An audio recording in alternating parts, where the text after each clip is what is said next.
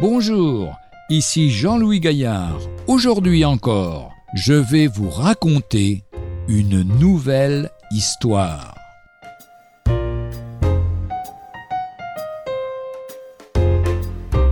Le serpent n'avait pas de dard.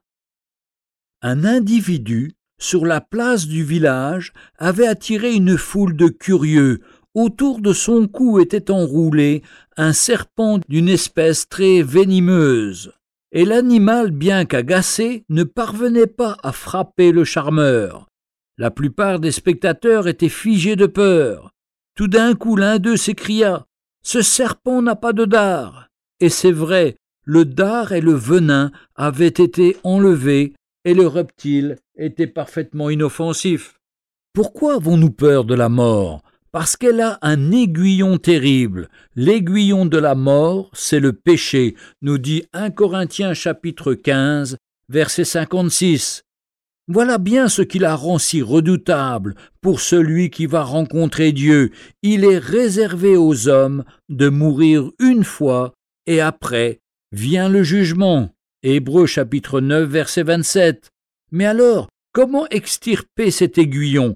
Autrement dit, comment expier le péché? Ce que nous ne pouvons pas faire, Dieu l'a fait. Christ est mort pour nos péchés. Il les a pris sur lui, à son compte, comme si c'étaient les siens, et il a subi de la part de Dieu le jugement que nous méritions. Christ est mort pour nous, Romains chapitre 5 verset 8. Est-ce à dire que tous les hommes seront sauvés? Hélas non.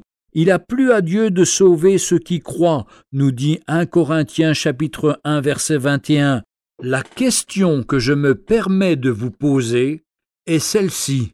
Faites-vous partie de ceux qui croient au Seigneur Jésus? Ô mort, où est ton aiguillon? L'aiguillon de la mort, c'est le péché, c'est la loi. Mais grâce soit rendue à Dieu qui nous donne la victoire par notre Seigneur Jésus-Christ. Premier épître de Paul aux Corinthiens, chapitre 15, versets 55 à 57.